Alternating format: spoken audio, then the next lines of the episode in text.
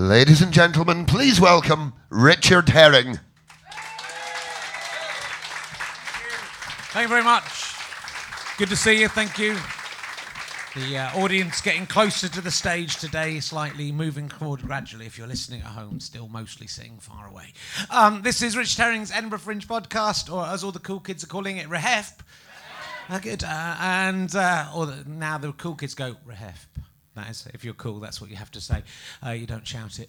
Uh, that's what happened yesterday. But uh, uh yes, it's. Um, uh, I'm quite hungover.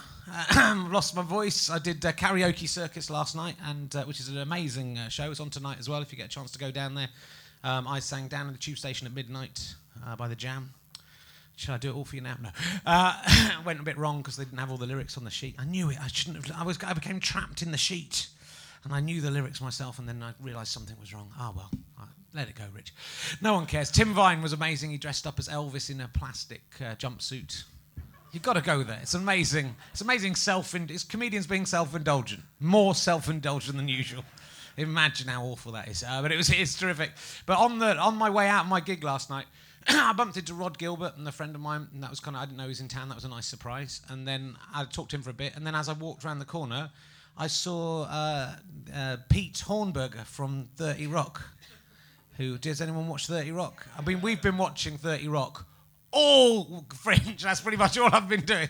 And suddenly it was like I'd conjured him up. He's there. I, had a kind of weird gig where I was uh, like super aware of all sounds. So there was a sound right at the back of the room. I could hear it really close, like I had spidey senses or stuff. So I thought maybe I'm, I was kind of fearing last night during the show. I may be going mentally ill. Uh, I was fearing during the show. It's very, uh, it was very kind of intimidating having you sitting there on your own, staring at me. I have to tell you, right in front of me, just staring at me. Um, so I kind of, I the worst thing I think, the worst super sense you could get as a comedian would be to hear all of the audience's thoughts. That would be the, that would be hell. Uh, but uh, I kind of, I was so amazed as I walked past him. I don't usually get starstruck. I talked to Rod Gilbert. He's on telly. I'm going to talk to Omid Djalili later. I'm not impressed by him. Uh, but, uh, but, but, Pete Hornberger, it's called, I don't even know his real name, Scott something. I didn't even know he was in town and he had a beard. But I walked past him and I literally, I went, my mouth went open, and I kind of I was too. I was too kind of astonished even to go famous uh, as he passed, uh, which uh, happened to me on the bridge the other day. Uh, so, uh, but it, kind of my girlfriend loves that show so much. I should have kind of just gotten to take a photo of me, but I bet he would have gone fuck off. I'm really nice. I always let people take photos unless I'm in a hurry. Uh, so, but that would be karma. So that was very exciting. Um, and uh, yeah, the news has been quite. I, I, forgot to talk about this yesterday, but uh, Richard Branson, Ian Virgin, as I call him, his uh, his uh, house has burnt down on Necker Island. I'm not saying it's connected to the time that there was shit in the conditioner at the gym, but I just don't cross me. Is what I'm saying. I'm saying that's all I'm saying. I'm not going to say I had anything to do. I was. I've got an alibi. I was here in Edinburgh, but I've got. Power. God, you know, he, he moves in a mysterious way. If some people believe earthquakes, an earthquake in Washington, that's kind of God showing mild displeasure about what's going on in Libya, but not enough to kill anyone. Just going, ooh, you naughty Americans. Uh, I think he would do worse if he was angry. But yeah, that's what. But Kate Winslet was in the house. Did you see this story? And um, she carried Richard Branson's 90 year old mother, helped carry her out of the flaming building. And she said, It was like being in a film. I was just waiting for the director to call cut. I don't know if Kate Winslet's mentally ill, but it sort of sounds like she doesn't know. She can't differentiate life. The only way she can t- find out if something's real or acted is if a director shouts cut and then. So she was in there going, oh, I expect this is a film I'm in. I, expect I'm in a. I don't remember signing up for this one. It looks it's very exciting. The special effects are good. I'll just keep acting until the director says cut. Then I will stop carrying an old woman out. She wouldn't have done it if it had been real life. She only did it. because She thought it was a film. Kate Winslet would have run. The real Kate Winslet would have run. She's a bitch. Uh, but um, that's what I think. And uh, Libya is all kind of kicking off and going into. And uh, the the thing, I, well, a lot of it looks. Do you ever see the very terrible satirical film Wag the Dog? Don't watch it if you've if you've, you haven't seen it. It's really shit. It's a kind of clanking, heavy-handed satire about basically loads of faked war footage and stuff like that, and the and the government kind of controlling wars and stuff like that. But it, all the footage from Libya just looks so made up. Let's see, look, because I don't know why they're filming. They're filming on very low grade cameras for some reason. I guess because they're running around, but they don't seem to have done that in any other war. So everything looks a bit superimposed. And that guy with the hat, who had he had Colonel Gaddafi's hat and could speak really brilliant English. Just seemed a little bit unlikely to me, uh, but I'm not saying that you know I'm not turning into one of the people I decried yesterday for for, saying for siding, but you know they are lying about uh, the, the, sun, so you know, they could be lying. But uh, the thing that was very interesting was you know, they sh- they're shooting in the air all the time, right, with the, with their machine guns to to show they've won. Uh, but that's incredibly dangerous. People die all the time, right? With the bullets come back down. They don't just go into the sky and never come back again. That's not how rain is created by bullets going up and puncturing the atmosphere. Uh, they come back down again, and loads of people get killed. There was a guy putting up on the compound, putting up the flag of the rebel flag yesterday, up high above the people, and everyone else was shooting up in the air. And I thought I wouldn't like to be that guy. He's fucking mental. Uh, so uh, yeah, so there we go. Um, there's my uh, take on the news. Hopefully that will get me on Mock the Week this series. That's what I'm aiming for. Yeah, calling Kate Winslet a bitch. I think that's the kind of thing they like. I could be the new Frankie Boyle. I just, just I haven't seen any disabled children I can punch. Uh, so uh, maybe I won't. maybe I won't make it on there. Uh, I'm punching upwards rather than downwards. But uh, look, we've got uh, an amazing. Oh, and actually, you know, uh, it's, the it's the awards today as well. The uh, the Perrier Awards uh, are coming out today, uh, as I call them, and we all do. Uh, and I'm going to carry on doing that to annoy whoever it is who's sponsoring them now. Perrier, Miss Ian Perrier is laughing up his sleeve right now, burping a little bit. Um, has he done? why can't I just have normal water? Perrier is just because they're not out yet. I don't think the awards, so we haven't heard anything yet. So I'm going to be nice. I love Perrier water. It's my best water. So if they're listening, hopefully that'll give me a nod for the awards. it's not sponsored by Perrier. Um, I've never been nominated. We might talk about that because we have a former nominee of, uh, I think, of the Perrier Award when it was a Perrier Award coming on, uh, and. Uh, of course, later on, you're going to get a chance also to win. Just to mention this, you get a chance to see Martin Moore, who was on the other day, was fantastic. He was great. You can go and see him if you're lucky. And Marcus Birdman, who I met in the street the other day, he's looking very, uh, turning into a bit of a silver fox. Marcus Birdman, he's a very, very fine comedian, and you can win as it occurs to me. And it's the last day you can win a forty pound voucher for wine from NakedWine.com. they must. They're very glad they uh, gave us these. Uh, um, and uh, yeah, then that, would be money tomorrow. You should come tomorrow, um, unless someone wants to send me some free stuff, and then I can uh, give that away and give you a, the kind of plug I gave to that left-handed shop. I don't know, so that left-handed internet site has gone through the roof. Anyway, enough of me talking because we've got someone who's got lots of brilliant things to say. Will you please welcome my guest today? He is from the Calcium Kid and Sex in the City too. Will you please welcome Omid Djalili. Here he is.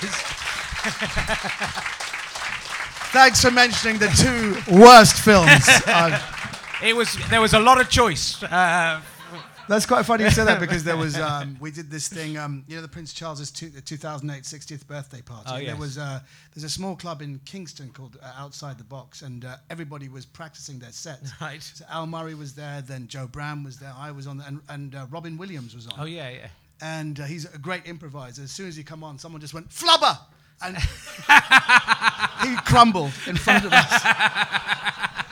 he had no nothing to say back. Anyone seen the Calcium Kid? No.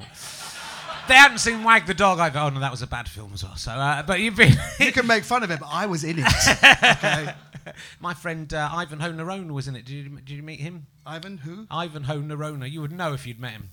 Uh, it's called Ivanhoe. I don't think it was a very big part. But uh, okay, so uh, you're up in Edinburgh. Yes. How many Edinburghs have you done before? Oh, I think this is my twelfth. Right, cool. Twelfth one, yeah. Twenty. Twenty, yeah. Yeah, you are the king. You Yeah, are I the am the king. king. uh, and uh, so you're here at the stand. You've, you've elected to not, even though you're a massive Hollywood star, and uh, you got your own TV Yes. show, and I- you're on. You've been nominated for a Perrier. Yes. All the things that I am not. you've you've come to the stand to do your show?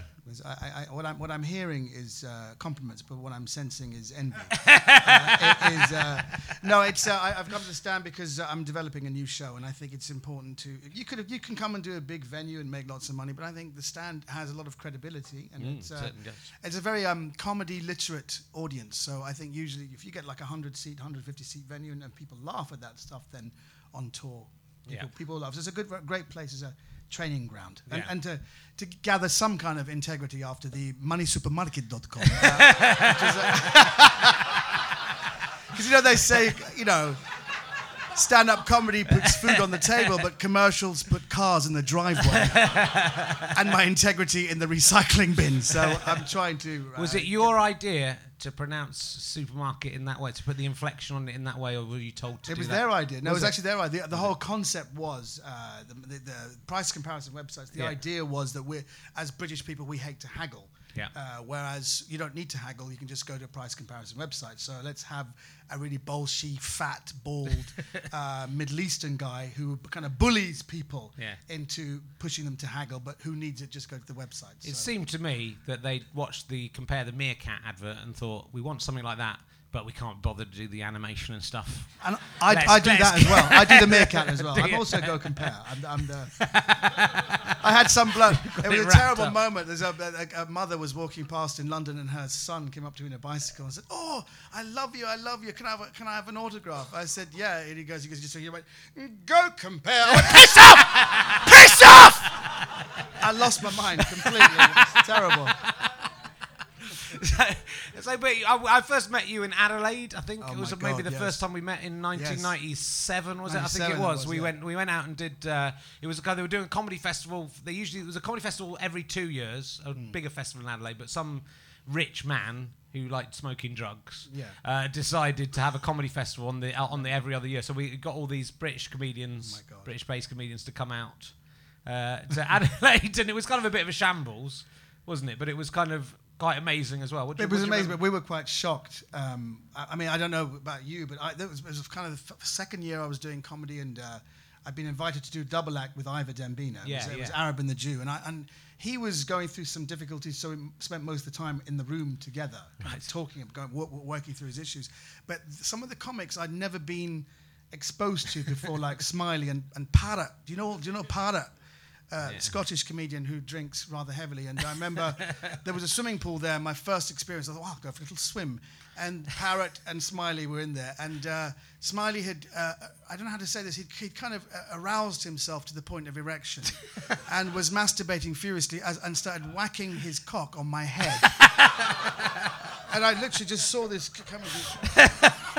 and then there's a wonderful picture we have, uh, which involves. And I, I, I, I was trying to gravitate towards you and Stewart because you were like university educated and sweet and middle class. And everybody was really kind of uh, very scary. There's a great picture of Smiley wearing Ray Bans and Parrot's cock kind of on his head with the balls in his head. And you see Stewart Lee behind looking as if a child's been thrown into the deep end, just looking totally horrified. And that was my experience Yeah. of being with the with the. Well, it was, it was, yeah, and I because I hadn't, I wasn't on the stand-up circuit at the time, and I was, you know, I was doing the double act, and me and Stewart had just been on TV, so we kind of, I kind of felt like I, all these stand-ups would kind of resent me, and someone like Parrot, who was terrifying. I think we used to work on the docks and uh, in Glasgow, and you, you would think, and I was coming here as this Oxbridge-educated, you know, comedian who'd never done anything. Well, I, I, I saw, I found lost invoices for a lighthouse manufacturing company.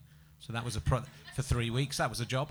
Uh, so I'd never had I'd never had a proper job. But me and him actually got on so well. Yeah. It was unbelievable. We both liked Charles Bukowski, and we kind of we kind of kind of got together over that, and it was kind of amazing. That's what I love about comedy. When we had uh, Dave on yesterday, again, it's sort of a very different guy who I, someone like you and I would never really No, meet in, no. our, in our day-to-day life. He was a great, Uh, great. Was it a coffin robber? yeah, yeah, grave robbing and selling drugs, and you know, it's an incredible kind of life, and that's what We're I love nice about. boys, we're what nice I love it, boys. he is very nice, but I also love about comedy. It kind of brings together all these people. And you, your family are from Iran. You weren't born in Iran, though, No, my parents are Iranians. Uh, they moved to Britain in 1958. right?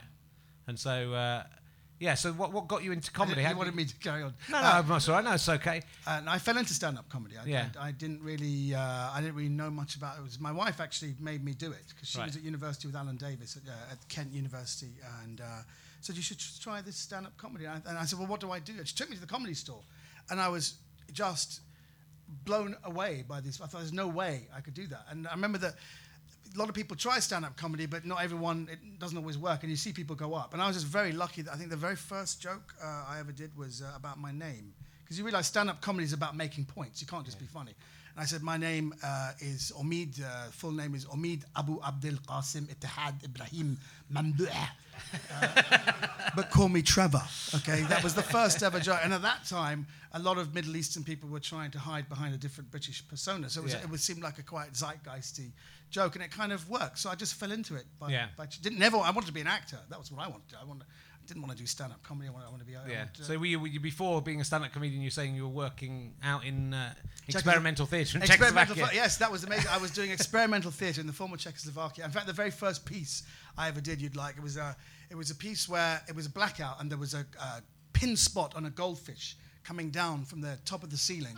A pin spot, and, came, and there was a guy at the back of the stage playing one note on a cello, going, and it came down to ground level. Lights come up, and there's me with a Magnum 45 going click, and there was an explosive device in the goldfish that exploded, and I shout, Lenin!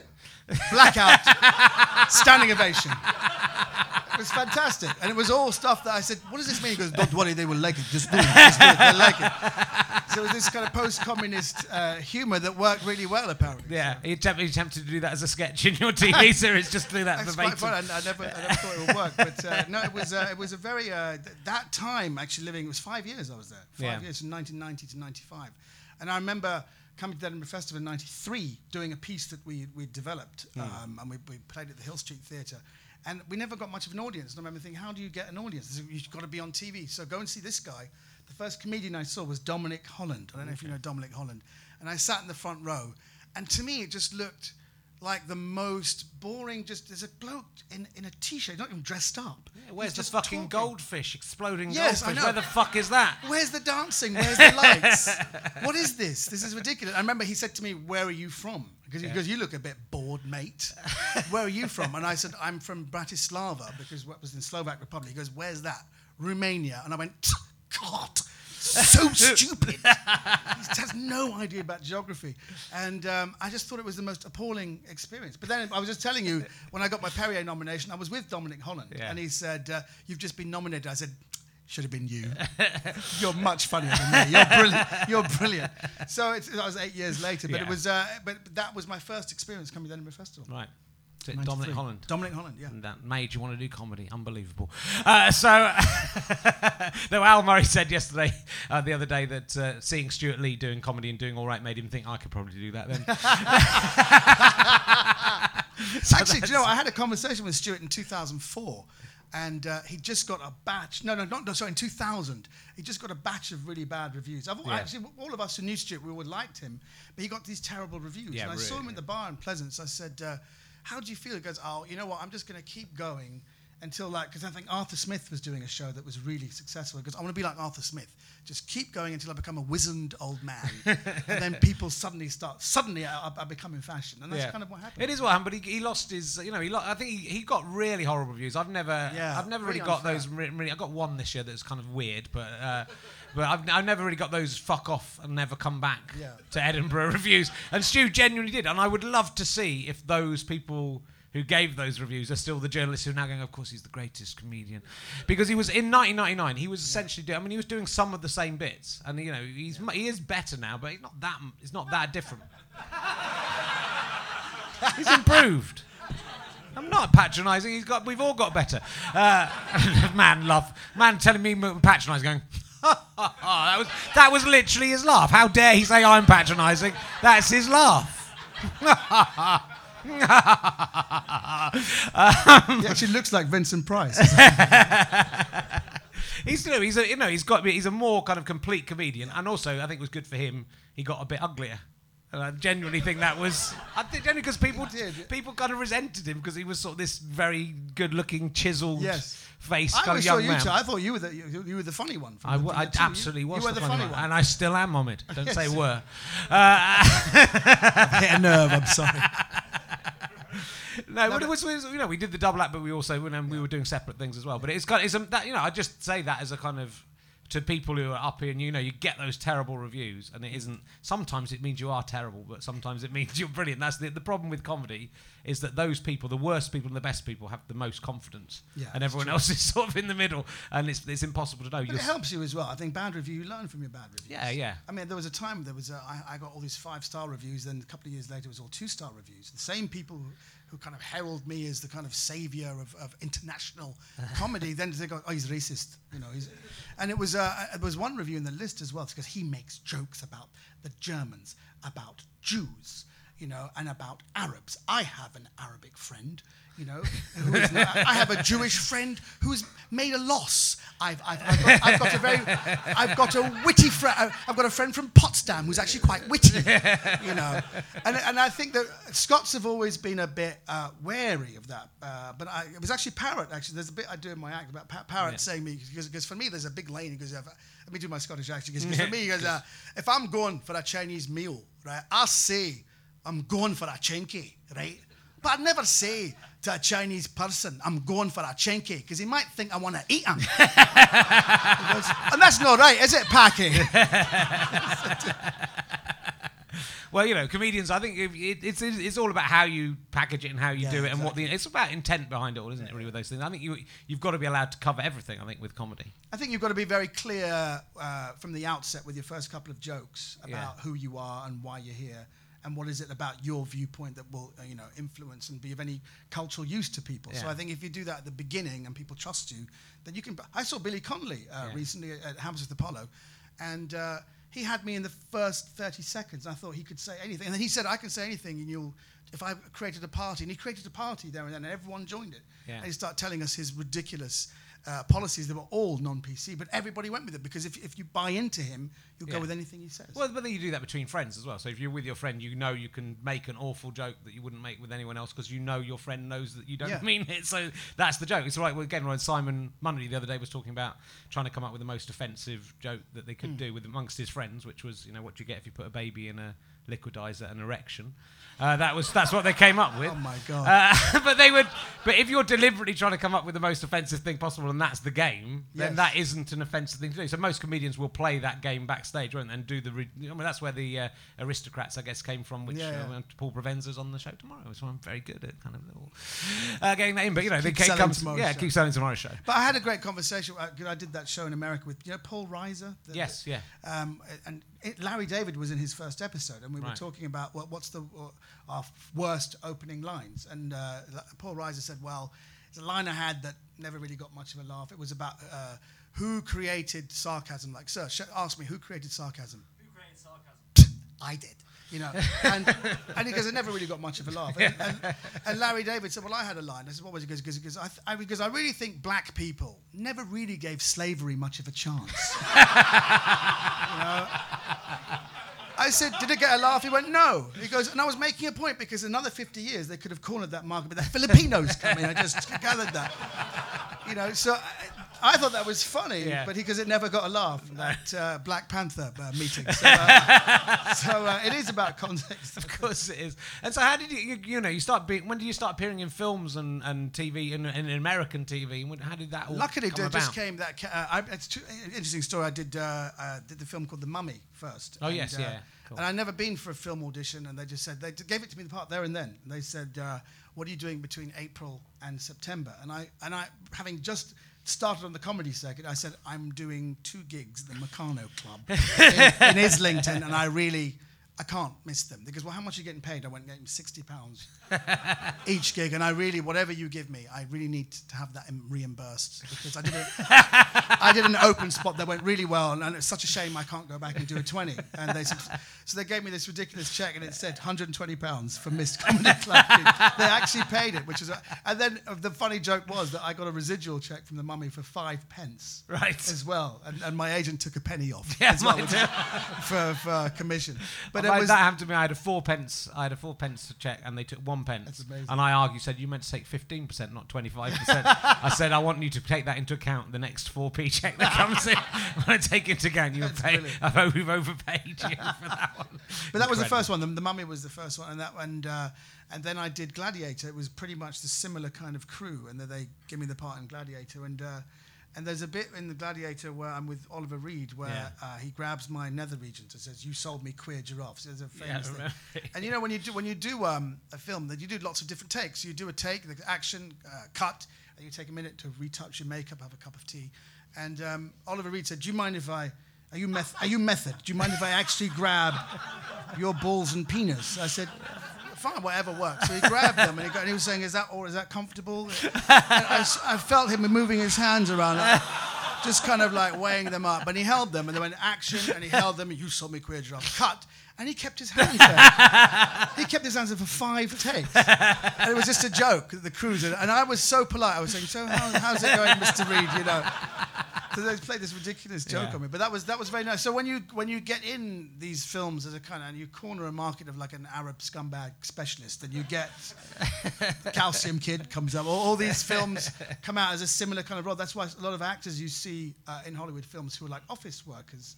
That's all they do. You only see them, and you, you and if you look at all, that's the same office guy I saw in that film. If you do one thing really well, Yeah. then they see you as that. So it was a big, um, big thing for me to do a, a, a film called Modigliani where I played Picasso Yeah. uh, with, with Andy Garcia, and uh, I was supposed to lose weight. And, I, and, I, and I, they said you have to do something at the at the press conference. And I, they said uh, someone said Picasso looks very fat. Um, and I said, yeah, can I answer this? Uh, yes, actually, you will find that between the rose period and the blue period, there was the porcadelic period where Picasso was very depressed. And as you can see, he was painting with a donut in his hand. So we, we got away with that one. So it's, it's astonishing. You're a very down to earth man still. I think you're still kind of. I know! Yeah, wonderful. But you're mixing with all these stars. You, ki- Oli- you killed Oliver Reed by making him hold your penis. Thank you very much. That's what killed him. I've never seen it spun that way, but very good. You in uh, You Whoopi killed Gold- Oliver Reed. that should be the name of your autobiography. Yes. My balls killed Oliver Reed. That's very. Actually, do you know something? It's interesting. I did a film. Uh, I did a film with Brad Pitt when he just got married with uh, Jennifer Aniston, and we were in a car together. And he just said to me, uh, "Do you, how long have you been married?" I've been married eight years. He goes, "Do you have any advice?" And I just said to him, "Well, you know, there's." Uh, there is the three-step rule in marriage in any relationship. I said, "What's that?" He goes, "Well, you know, marriages and any relationship go in three stages." And he said, "Tell me." And I said, "Well, stage one is blind love. You just love that person unconditionally, but doesn't last. Then you go into stage two, where you start um, engaging with each other's baggage, where you don't really know what the baggage is, and then you fight and you and you, you argue. And a lot of people stay in that stage two for a very long time. Some people work through it, or they, they get divorced, or they break up, or they work, work through this terrible stage two. They get into stage three, where it's not perfect, but you have a more mature understanding of conflict resolution, and you can move on. He goes, well, what stage are you in? I said, well, I said to my wife, I think we're in stage four. She goes, and my my wife said, well, that's just a repeat of stage two, you stupid twat. Um, and- and- but then he liked this thing, and then uh, immediately afterwards, at lunchtime, he took a phone call from uh, Jennifer Aniston, and they start they started arguing. And then he, uh, he come off the phone. And he goes, "I think I've gone into stage two, as a kind of joke." And then I think some newspaper journalist said, "Oh, tell me something." And I told them this story, and then the story went around the world. TMZ website had a picture of Jennifer and Brad split in two, with with a picture of me as a stand-up in the middle, like that, saying, "Fat Iranian comedian admits to splitting up Brad and Jen." So you've got to be really careful who you tell what. So the awards are coming out today. We have Yes. no news yet, Chris.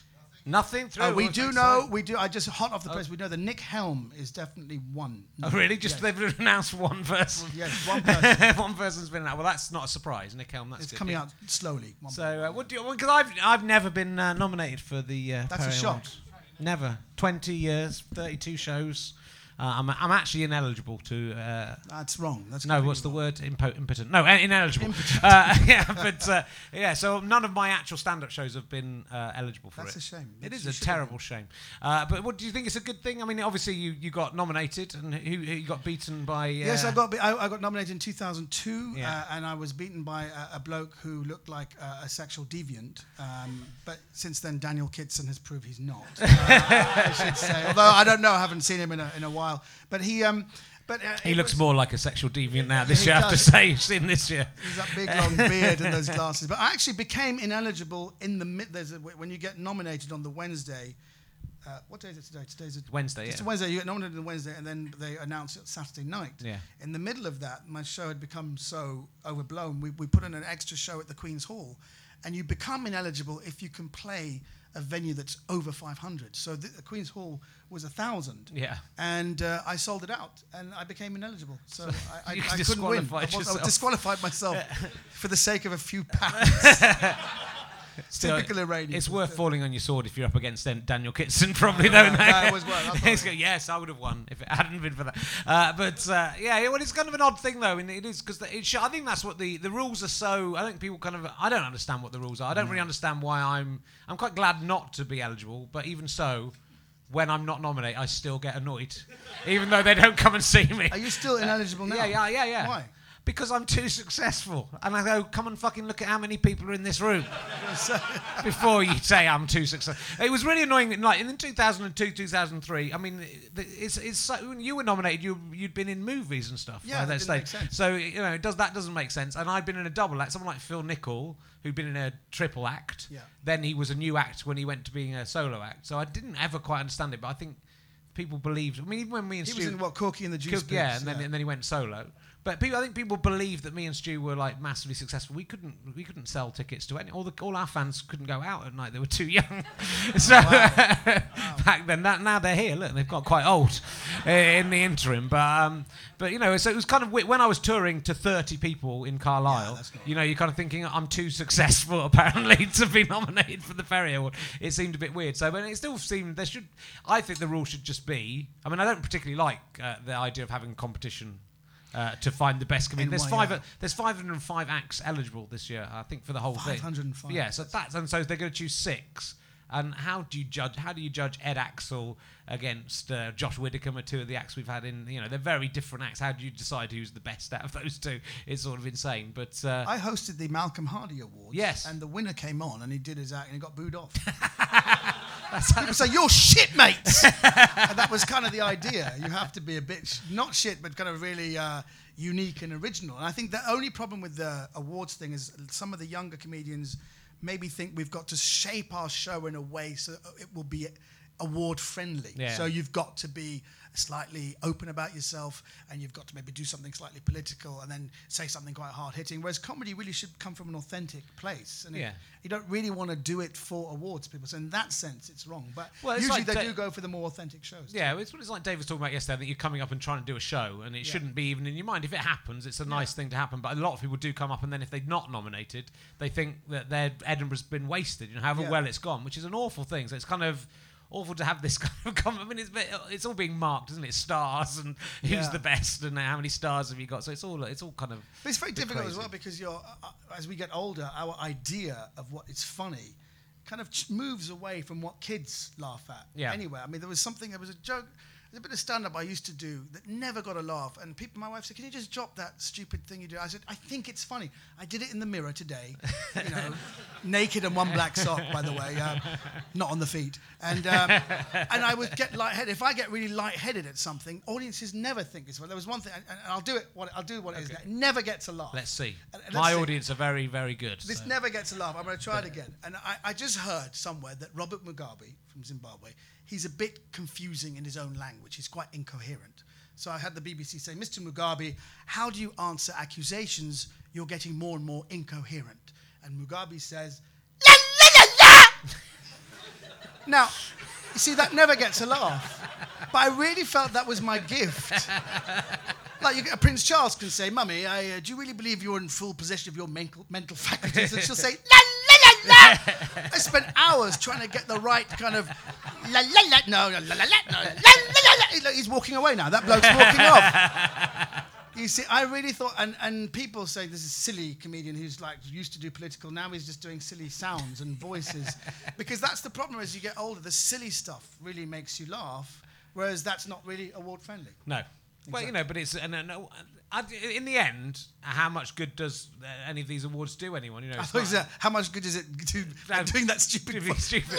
It's not going it to change society. It didn't matter. Being nominated, it's lovely at the time and it's great, but then you feel disappointed when you don't win. And then, did, did, do you think it made any difference? You were already going to be successful anyway, so it's just uh, it kind of was a little confirmation that Yeah, I think you always arrived, when people laugh. It is a confirmation, that and I think you need everyone needs wind in their sails. Everybody needs some kind of, you know, Not me. encouragement. not me, Not I you, just- but you I didn't- just have to keep going against the run, rubbing against the grain until someone likes me. They do. Everyone loves you. I'm, I'm here because I love you. Everyone loves you, and I think that's the.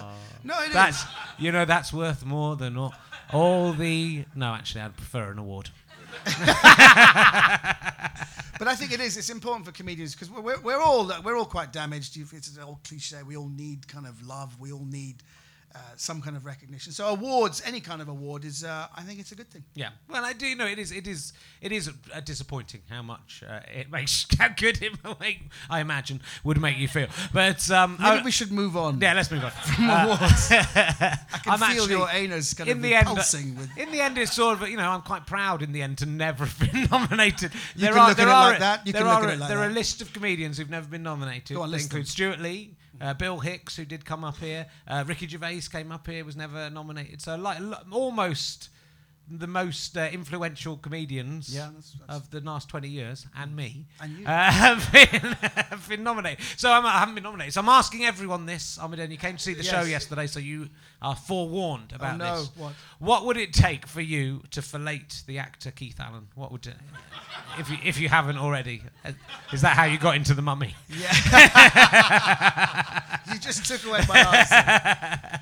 Um, I, I, I, for me to fillet Keith Allen. Have you? Do you know? Have you worked? I with do know? Keith, he's Lily Allen's father. Yeah. I was in his football team, Fat Les. Oh, you? Okay. Yeah, yeah. Yeah, He's so actually a really nice guy. But to fillet him, fillet him, I would have to have him uh, detach himself from his penis. Yeah. And even then, I wouldn't be able to differentiate between the body and the penis. Yeah. But um, I, I, I, I would just suck it for the hell of it. Okay, that's fair enough. If you were in a swimming pool, he was knocking it on your head. Yes. Thank you. You just saved it might, might go. So also every day I'm looking back at uh, previous Edinburgh Fringes. I'm working my way up to the present day. If you've got a nice story about the Fringe, you can tell it after this, or you can f- feel free to interrupt this one. Okay, go on. Uh, 2007, we're up to the year I turned 40. I did a show called Oh Fuck I'm 40, uh, which I guess was quite a kind of turning point as well in terms of I think that was the first one of the solo shows for a while anyway that kind of people started taking notice of. But I was kind of I was in the middle of a midlife crisis at that time, so I was uh, you know I was uh, I wrote a book about it in the end, but um. I was still sort of, I'd just turned 40, like the month before, and I was uh, single and getting drunk and not, I don't think I got slapped in the face by the wives of any other comedians, but that apparently that happened uh, in 1999. I don't remember it, according to Dave Fulton, so who knows what I got up to. So I was behaving quite disgracefully, but I was also in that kind of point where you're thinking, what am I doing with my life? I'm 40. Should I be doing this stupid job? Should I still be coming to Edinburgh? You know, you got to that point where you're aware that a lot of the people in Edinburgh were not alive when I first did Edinburgh. And uh, the, I did a, the first day I remember I did a gig at the BBC, that BBC gig that they do, and I'd kind of gone on the end. Everyone had gone really well, and I went on the end and sort of died a little bit. And I was the headliner, and it was sort of, and everyone, and there'd been a lovely audience, and I'd kind of gone on. I'd sort of said to them, "You weren't alive when I first came to Edinburgh," and I don't think that was a good start. You know, I think all these youngsters went, "Yeah, fuck off, granddad." or are you still doing it? So I remember walking back through the mist, right over Southbridge, and sort of I, every time I do that, I kind of there's a little part of me thinking, wouldn't it be great to throw my to pin all my bad reviews to my shirt and throw myself over? Just just because it might make the review. I, mean, I don't think it would. I think they'd get a satisfaction out of it, but it might make one of them go, "Oh, wish I wish I hadn't done that now." But so I was sort of half jokingly thinking about, you know, thinking, oh, "Is there any point in coming up?" And then. Uh, through the mist, and I, I heard someone shouting "Rich," and I thought, "Oh God, who's this?" And I looked back, and it did look like some nerdy Anaraki comedy fan. And I thought, "Oh, it's going to be some idiot come and give me a hard time, whatever." And uh, and then he came forward, and it was Daniel Kitson, funny enough, who we just been talking about. And uh, it sort of appeared as this kind of comedy angel. And I sort of said to him, "Ah, you know, what's the point? You know, I've done Edinburgh for 20 years. What's the point? I should, you know, maybe I should stop now. I've done enough." And he said, "Yeah, you could, or you could do another 10 years." And I went, "Oh yeah, okay." Uh, and he sort of. And somehow, in that moment, having Daniel Kitson saying that to me completely turned everything around. And I had, I had a similar thing. I wrote both, both, both these in the book uh, in Montreal that year. I'd been to Montreal and kind of, again, had a nasty, because I was just like doing those best of British shows and they were kind of really on the periphery. And I don't really like all that networking stuff. You must have been to Didn't Montreal. you have that? Didn't you have someone come up to you and Stu and look at your laminate thing like that and just look at it and then put it down and walk on? yeah, it's that. I mean, it's really that sort of thing that happens, and I'm not good in that situation anyway. And I, I'd done a really, I'd we'd done this really terrible five minute gig or I'd, and then I'd walked out of the venue. I'd walked off the stage, out of the venue, and walked two miles back to the hotel. I got to the hotel thinking I'm going to give up comedy. And I got in the lift, and Billy Connolly got in the lift with me at the same time. Billy Connolly, yeah. wow. And uh, Billy Connolly with it, and it was the lift. It go, it's at the height. It goes up one floor to the lobby, and then there's another lift. And Billy Connolly in the lift just started thinking, "What's this uh, lift all about? Why, why is it only go up one floor?" And you know, he just started doing a routine about the lift, and was fun. Everyone in the gig I'd done had been like these. You know the American comedians who just do basically racist and sexist stuff, but because they're the nationality, they can go. My my mum was uh, Chinese, so she was like, "Oh, oh number forty-seven. You know, they do That's and pull they do that, and they do, they literally yeah. do that. So you know, or you know, uh, aren't men all horrible sexist slobs? You know, and really, I couldn't believe how bad it was. And yet, then Billy Connolly in that lift was funnier in the 30 seconds that lift went up than anyone had been in this comedy club. And again, you thought maybe comedy is a good thing to do. So I kind of, it was sort of a turning point year, I think, for me that year. And then that, then I had a really nice Edinburgh, and kind of it did sort of pick up. and I God. sort of slept with loads of young women as well. but then I then I grew up and I met my girlfriend after that. So it was in the right order. Uh, so it was good to have got it out of the way. Uh, have you got good. Have you got a favourite Edinburgh story? Oh, favorite Edinburgh story. Yeah. Yeah, I, um, my favorite Edinburgh story was in the '90s. Uh, there's a show called Late'n'Live that was really bigger than what it is now. It was really raucous, and uh, a comic called Andre Vincent was the MC, and he was just supposed to do five ten minutes, warm them up, bring on the acts. And I think within the first couple of minutes, he was getting heckled, and there was some um, theatre people started shouting, going ha ha ha. you know that ironic every time we did a joke, they went ha ha ha. So we stayed on for half an hour, 40 minutes, and um, I think it was Nick Wilty came back and said, "Look, Andre, you've got to get off. We've got a band, we've got all these people," and he wouldn't come off. And these kids, it was really nasty. These kids were going ha ha ha, and um, he got the first act on, came back on again, and then they they started chucking Curly Wurlies at him. Uh, they got this box of Curly Wurlies, and I think by this time everyone wanted him off. I think even Yeah. the technicians got this box, and the audience started chucking. He goes, "I just picked him up and started eating them." I started eating up the Curly Wurlies, but then he found out who those theatre people were, and the next day he went to their show, sat in the front row, put his feet up on the stage, these big DM boots. And it was a restoration comedy, and they were going on. And every time there was a semi joke, he went, ha, ha, ha, ha, all throughout the show, Yeah. uh, to the point where the lead actress just ran off crying and the show fell apart. And he walked off and he looked at the name of the show and he thought, oh God, wrong show. he didn't know who they were, they didn't know who he was. He was just some fat bastard who just came in and ruined their show. So that's my favourite story. Isn't that terrible? What a terrible. True story. True story.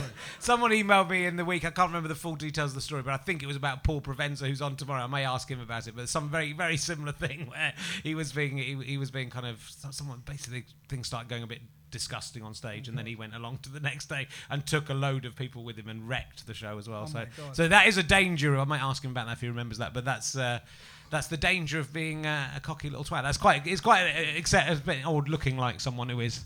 I think. I think probably anyone who's in a restoration drama Deserved deserved, it. it. Yeah, they deserved it. Totally. They would We have said done that together. They, They would have done. deserved They have done something. The kind of people going around with big billboards, just walking around, you know, advertising their show. They deserved it, definitely.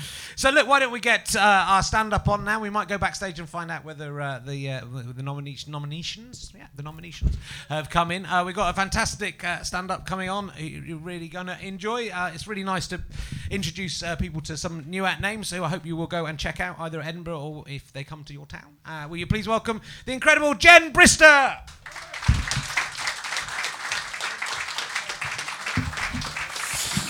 Hello. This is really intimate, isn't it? How close are you? You're like you're like literally there, like a little nipple in this breast of people there. I'm going to give you a little tweak there. Don't get any bigger though; that'd be awkward. Um, it's nice to be here. This is a long festival, this Edinburgh Festival. I always feel like I need to pace myself when I'm doing this, and so at the moment I've been watching a lot of bit, bit of daytime telly just to break it all up, just to have a little relax, you know. The trouble is, I don't find it that relaxing because of the um, there's some adverts that kind of get on my nerves. You know, they're just on all the time. There's one in particular. I don't know if this will annoy some of the women as well. It's the one with Martine McCutcheon. The one where she gets really excited about yogurt. Do you know what I mean? How can anyone be that excited about yogurt? I'm so excited about raspberry yogurt. I mean, like, what is that? What is that about? I mean, you never, and it's never directed at fellas, is it? It's not like, oh, come on, fellas, stick your cock in it. You'll love it. It's brilliant. You're not going to do that, are you? I mean, and also, like, I mean, I've never, like, you know, phoned up a mate and gone, Saturday night. Do you fancy coming around for um, No, don't bring any wine. I've got some. Uh, I've got some yogurt here, so that'd be brilliant. Or when they try to medicalise it. That's also the thing that I find bizarre when they try to medicalise yogurt. You know, before it was all about being bloated. You know, like, but if you have a yogurt, you know, you feel sad, ladies, you wake up in the morning, you feel a bit bloated, and then you have a yogurt, and you feel happy again. What is wrong with these women? Why are they always bloated? I don't know. I just woke up one morning and I bloated. I think it's because I'm a woman. You know what us women are like? If we're not bleeding, we're bloating. That's what we do. We bleed and we bloat. And if we're not bleeding and bloating, we're on a diet because we're women and we're stupid. I wouldn't mind if they directed these adverts at men. I would feel a lot happier. But they don't. And I'll tell you why. If a bloke is feeling bloated, he's not going to go out and buy a yogurt. He'll have a shit. that is the natural order of things. You're never going to overhear two fellas having a chat going, Gary, did you see the football on Saturday? I did, Dave, but to be honest with you, I couldn't really focus on it because uh, I was feeling a bit bloated. Where are you, sweetheart? Don't you worry about a thing. I've got a yogurt in my purse. That should sort you out. well, we're doing this show. I'm doing a show. It's called Britishish. I'm doing a show because uh, I'm British, but you can tell looking at me, I'm a bit sepia. Uh, and that's because I've got a Spanish mum. And I love my mum. Uh, she's. Uh, she's lived longer probably now in, the, in Britain than she's ever lived in Spain, but I love that she hasn't lost her accent. She still has a very strong accent like this, you know. Lots of words she cannot pronounce. Like my brother's name. Um, can't say his name. She christened him, can't say his name. His name's Stephen. She's like, yeah, I know, it's Stephen. No, it's not Stephen, mum. I know, it's Stephen. It's just Stephen. Forget it. Um, I was in Australia at the beginning of the year and I was doing some gigs. I did the Adelaide Fringe and, and Melbourne and all of that. And um, I spoke to my mum once a week on what she calls escape, um, which, by the way, she thinks is magic. She said, Jennifer is incredible. I am talking to you and I see you. Do you see me? I'm like, yeah, of course I can see you. She's like, what am I doing now? You're waving. What the fuck? What? I know, it's incredible, isn't it? My favourite word that my mum can't pronounce is the word coke. She calls it cock. Yeah, funny, really funny. It's really funny unless you're seven and you're having a birthday party and you've invited your seven year old friends round and your mum spends the afternoon offering them cock. Sandra, you like cock, don't you? I can tell. Matthew, you look like a boy who needs more cock. Now listen, you children, you want a bit of cock, you go to my husband, he has all of the cock in the house, you go to him, okay? She's very direct, my mum. Spanish people are. Like, and also, I think when I was in Australia, I think Australians are. They're like, I like that, I don't like that, fuck it. Whereas British people, we're very different, aren't we? We're like, do you like that? I don't know, do I like that? What do you think about that? I don't know, do you have an opinion? If you had an opinion, what would it be? you decide, and you say, we're, we're idiots. You know, and, and like, my, my mum, she just tells it how, how it is. I mean, I like to compare my mum to my girlfriend's mum. Yes, just in case any of you are in any doubt. What was, don't, don't be worried, look at you. It's not, it's not catching lovely, don't worry.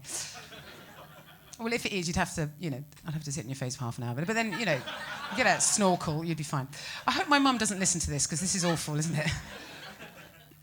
um, but my girlfriend's mum, she's from Buckinghamshire. I don't know, is anyone here from, from anyone been to Buckinghamshire?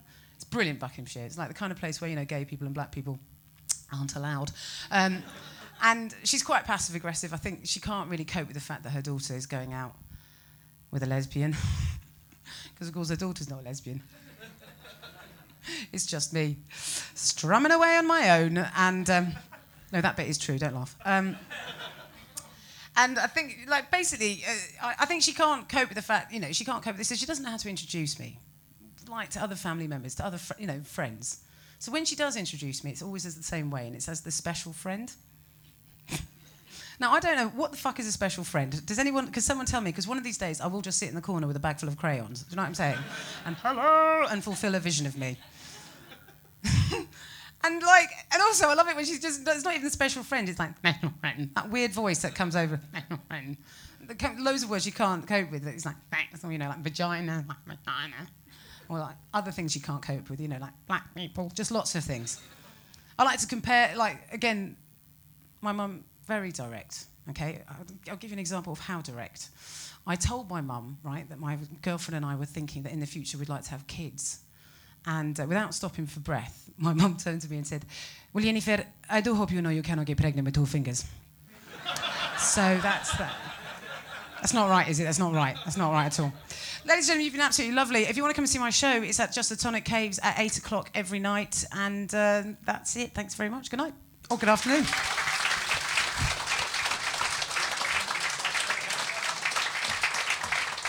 Jen Brister. Jen Brister, ladies and gentlemen, and the uh, nominations have been have come out while we've been uh, on backstage. Uh, if you're interested, it's Adam Riches, who I've heard lots of good things about, but I've never seen. Anyone seen him? No, no one has seen him. It's amazing he's still got nominated, even though.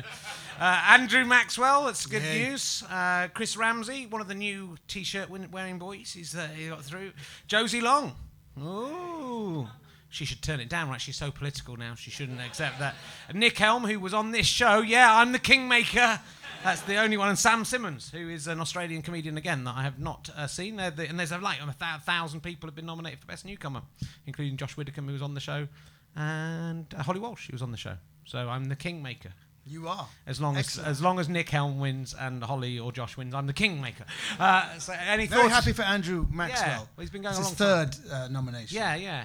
I think he's a really good comic. He's an excellent comic. He's very fun. I was I was on the Fred Macaulay show with him the other day, and he's just very naturally Mm. funny, like in the way that I'm not. Look, so he's just, but he's got loads of he's loads, just got you know he's got loads of great lines, and then he started taking the piss out of the audience at the Fred Macaulay show, who you'll know are they're generally quite elderly if you've if you've been on that. It's the it's BBC Radio Scotland, and they have an audience, but they're in their 60s or 70s. But he sort all wearing light rainwear. yeah, he started, started talking about how they were, you know, nearly dead, and they were all laughing. Go, You're, a- you're a low-flying angels. That's what he said to them, which I, which I really liked. But, uh, he's a great comedian. So when you know any of those are, in, that all sounds quite interesting. So that, that would be uh, any of those would be good, wouldn't they? We'll see. I'm actually presenting the awards. Are you? good. Yeah. I You can make it whoever you want. You just just read out whatever name you want. You could say Richard Herring, and the winner is it's a late comer. I'll do Richard. Herring. Shall I say Richard that? Herring, and I'll come on. Yeah. I'll do that. And go, no, no, no, it's a mistake. Or you could do what Michael Jackson did, where you go, you know, if, he, if there was an artist of the millennium, it would be it would be Richard Herring. And then do you remember Michael Jackson? Britney Spears was presenting an award, but she just said my artist of the millennium would be Michael Jackson. But it wasn't an award. It was, she was just saying that. And Oh, then. Mike, then Michael Jackson came on stage for Oh, the no. award, going around going, "Oh, this is an amazing honour to be the, the artist of the millennium, the pop artist of the millennium." It's not that, you know, not that amazing because there was only pop music for the last 50 years of that millennium. Well, should I do that? I'll, I'll say the, the Edinburgh Festival comedian of the millennium is Richard Herring. And just feel the audience tighten up and feel their anuses shrivel. So look, we've got a It's that competition. I'm sorry, I don't know why I it, said it that. would be good. We've got a competition. You ch- you got a chance to win those amazing prizes, and there's less people in today, so that increases your chances. Imagine that. So we need you all to stand up, ladies and gentlemen, and then we're going to make some statements that are either true or false. You have to decide. If you think they're true, put your hands on your head. If you think they're false, put your hands on the bottom of your own bottom. On the bottom, I said. It, we should just bring a bottom in. A gigantic bottom that you have to touch. It could be Omid. Uh, we could get Smiley, get Smiley to put his cock on it. And um, uh, so the statements will begin now. Um, Josh Widdicombe, uh, who has been nominated for the Best Newcomer Award, was uh, previously a journalist on a pornographic magazine, Men, Men Only magazine. That's what he works. Is that true or false? A lot of people have gone for true. I'm hoping it isn't true because I've just made it up. It's false. Uh, I believe it. He worked for the Guardian, I believe, Wow. as a sports journalist. So Wow, sit, you had sit down if you got that wrong. Got, got rid of a lot of people there. Have you, have you got a statement? Uh, Yes, true Ri- or false? Richard Herring once uh, gave away a car uh, during his show in Edinburgh a few years ago. Is that true, True or or false? N- Bearing in mind, I'm giving away a £40 wine voucher today that has been sent to me for free. that is that is true. Yes? That, again, that was this morning, Richard, not Julie. If you'd listened to all the podcasts, you would know that. So that is a reward for listening. Um, the newsreader Kenneth Kendall, um, who also presented uh, uh, Treasure Hunt. The sad news has just come through as I was looking at the Tre- Perrier Awards uh, backstage. Yes, the Perrier Awards. That he has died, sadly died this morning. Is that true or false? If this is It's false, sad, this is really in bad taste. I have to say that. Is that true or false? Old, uh, old Mr. Patronising laugh has made his girlfriend go for true. I'm delighted about that because it's false. Uh, so,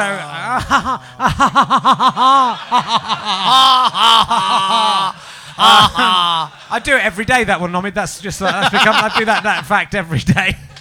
Uh, it catches out a few people, and one day it might happen. That's the thing. If it happens, I'm going to feel bad. Like I'm going to again. I feel like I'm magic. I can make things happen.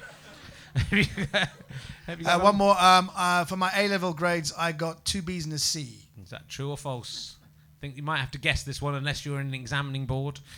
Uh, is that true or false? It's false. I got nothing, and I had lied my way into university. Hey, that's what you have, that's all you have to do, kids. If you did badly, at your O Just lie your way in. Uh, the uh, Pete Hornberger from 30 Rock, he, in the series 30 Rock, he wants to be called Dallas. That is wish, what he wishes his nickname was. Is that true or false? Pete Hornberger, if you watch 30 Rock, you will know this. That is true. So sit down if you said false. So who's still in at the back? How many people still? If you're still in the back, move forward a little bit so we can see you, because some people are standing there. Oh, a lot of people at the back. It's almost like they're cheating back there. it's almost like they know we can't see.